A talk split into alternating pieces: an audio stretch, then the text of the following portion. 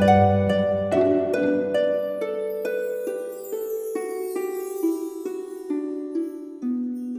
イルセラピーでバラ色の人生。宇宙とつながるミオラジオ。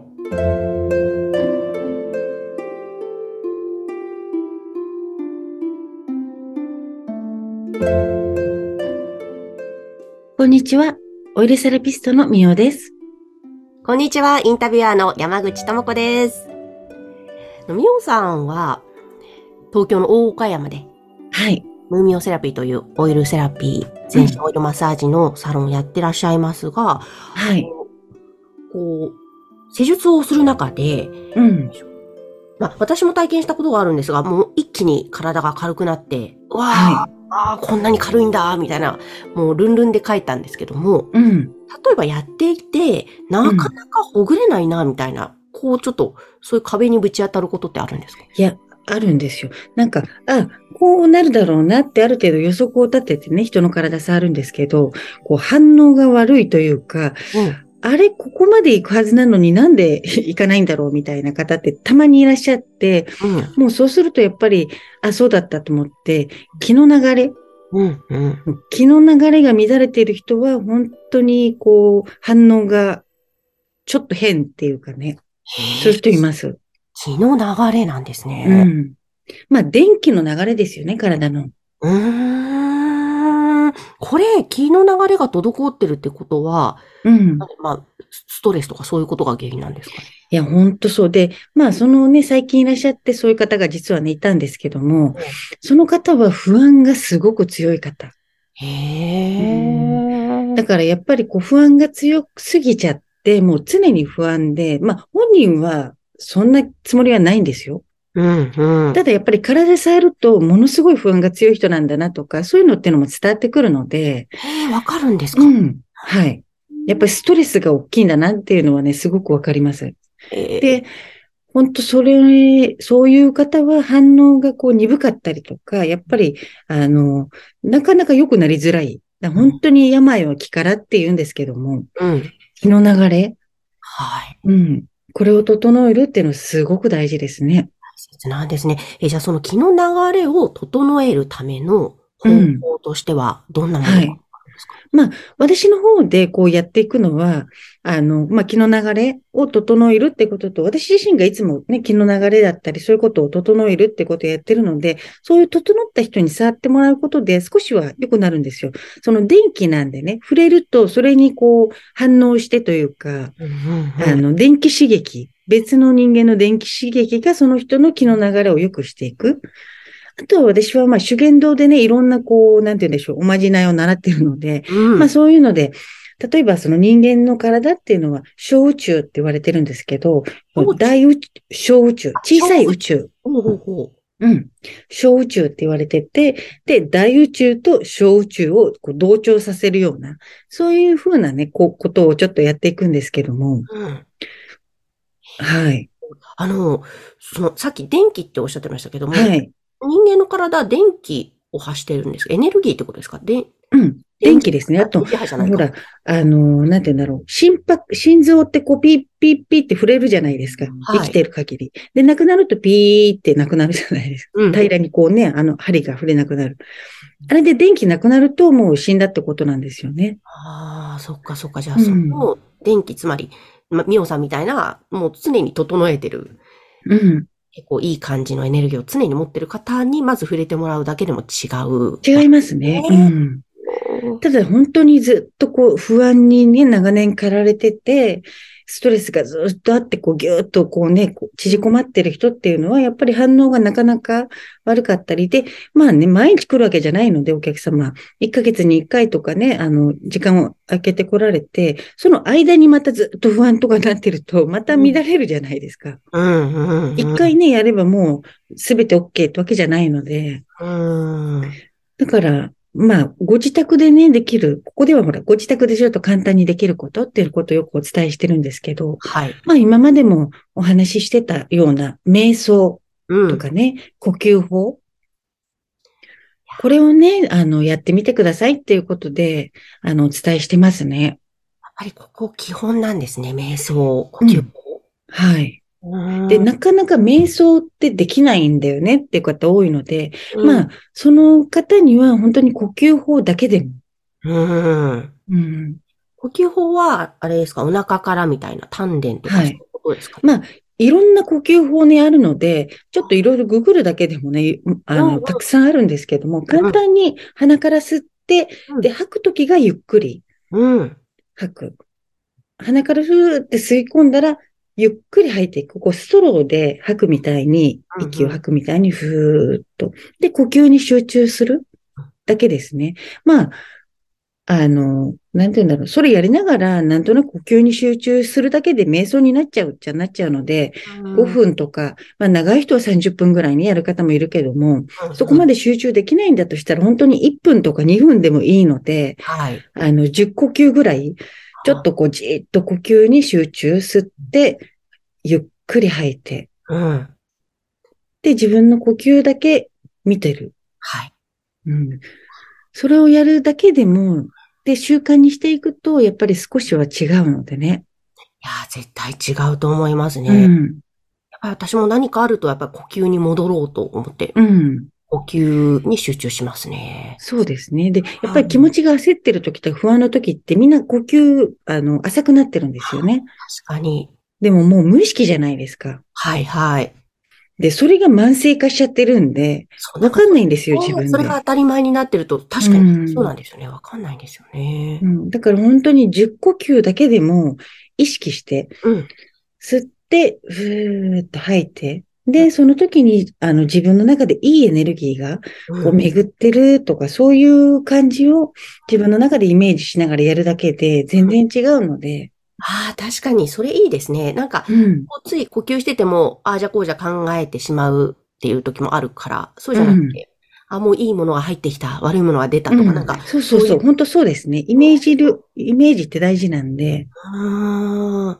で、ふーっと呼吸が吐きながら、あ、なんか今エネルギーが体の中巡ってるみたいな。うん。うん。いい。それ、ちょっと年末年始ね、皆さんゆっくり家でやるとちょっと整いそうですね、それは。ね、本当そうですね。うん。そう。で、または、まあ自然の中に行く。いやーいいですうねん、。ちょっと今寒いからね、あの山に行くってなかなかあれかもしれないんですけど、まあ神社とかでもいいですし、うん。そういうとこ行って、こう風を感じたり、まあ冷たいですけどね、風を感じたり、こう葉っぱが揺れるのをうん。ぼーっと眺めるとか、うん。落ち葉をね、こう見てじーっと見るとか、ただそれだけに、今ここですからね、そこに集中する。で、自然の中行くと、やっぱり自然の中って、あの自然エネルギーに溢れてるので、うん。うん。またそういうところでこう、いい電気を、エネルギーをもらっているのでね、自然の中に行くっていうのもすごくいいですね。いや、絶対いいですね。私もうん。自然派ですね。もう本当に、例えば家でズームの打ち合わせが続いたりとかうん。すると、もうダメだみたいに体がなるので、はいはいちょっと近所の公園にうん。1、2分で行けるところにフラッと行って、はいはい。ぼーっとしてから帰ってくると、それだけでなんかリセットされる。うん。うんそ。れはそういう自然のエネルギーをいただいているのもあるんですね。そうですね。やっぱり人間って自然、人間も自然物なので、天然物なので、自然から完全に切り離されて生きていくことってできないんですよ。ああ。やっぱりそうするといろんな不調が起こってくるし。本当そう思います。だからまあ本当公園とか行けなかったとしても、ちょっと窓を開けて風を感じる。で、そこで深呼吸したり、ああ、空気、ね、冷たい空気だとしたら、ああ、冷たい空気が肺に入ってきてるっていうのをただ感じるだけ。うん、うん。また冬はね、あの、星空が綺麗なので、夜星よく見えるじゃないですか。はい、はい。星をね、こう、ちょっとじーっと1、2分眺めてみるとか、うんまあ、昼間だったら雲とかね、青空をちょっと、こう、ぼーっと眺める。はあ、いいですね。うんだけでも違いますよね。そうですね。心がそうすると少し落ち着くので、ああ、うん。落ち着くうん、うん、うん。そっかやっぱりそれを習慣化していくってことですね。そっか、そういうので、うんさっきね、最初に言ってた気の流れって、はい良くなっていくんですね。うん。で、あの、やっぱりね、自分の体って、気づかないんですよ。私も自分自身の体ってそんなに気の流れ、あ、今乱れてるとか、そんなに気づかないんですけども、うんうんあの、やっぱり人に見てもらうと、こう、ね、すごいなんか乱れてるよって言うと、ああ、みたいな感じで、やっぱり気づかれてうん、そうだったのかっていうことに気づくので、そうすると、じゃあちょっと瞑想とか呼吸やってみようかなっていうきっかけになるんでね。うんうん。うんいやー、ちょっとそ、あ、あ、乱れたと思ったら、呼吸したり、自然に触れたり。うん、なんか苦しいというかね、違和感みたいのを感じたら、うんただ、もうね、ひどくなっちゃうと違和感も何も感じないんでね。ああ、そっうかん。あと、やっぱりそういう方に声かけするときは、うん。あの、不安感が強い方って、ストレスがね、すごくあったりとかって、うんもう、なんて言うんだろうな。自分でそんなつもりはないでしょうけども、うんあの、本当に体には出てるんで、まあそういう方には、もうとにかくどうにかなる。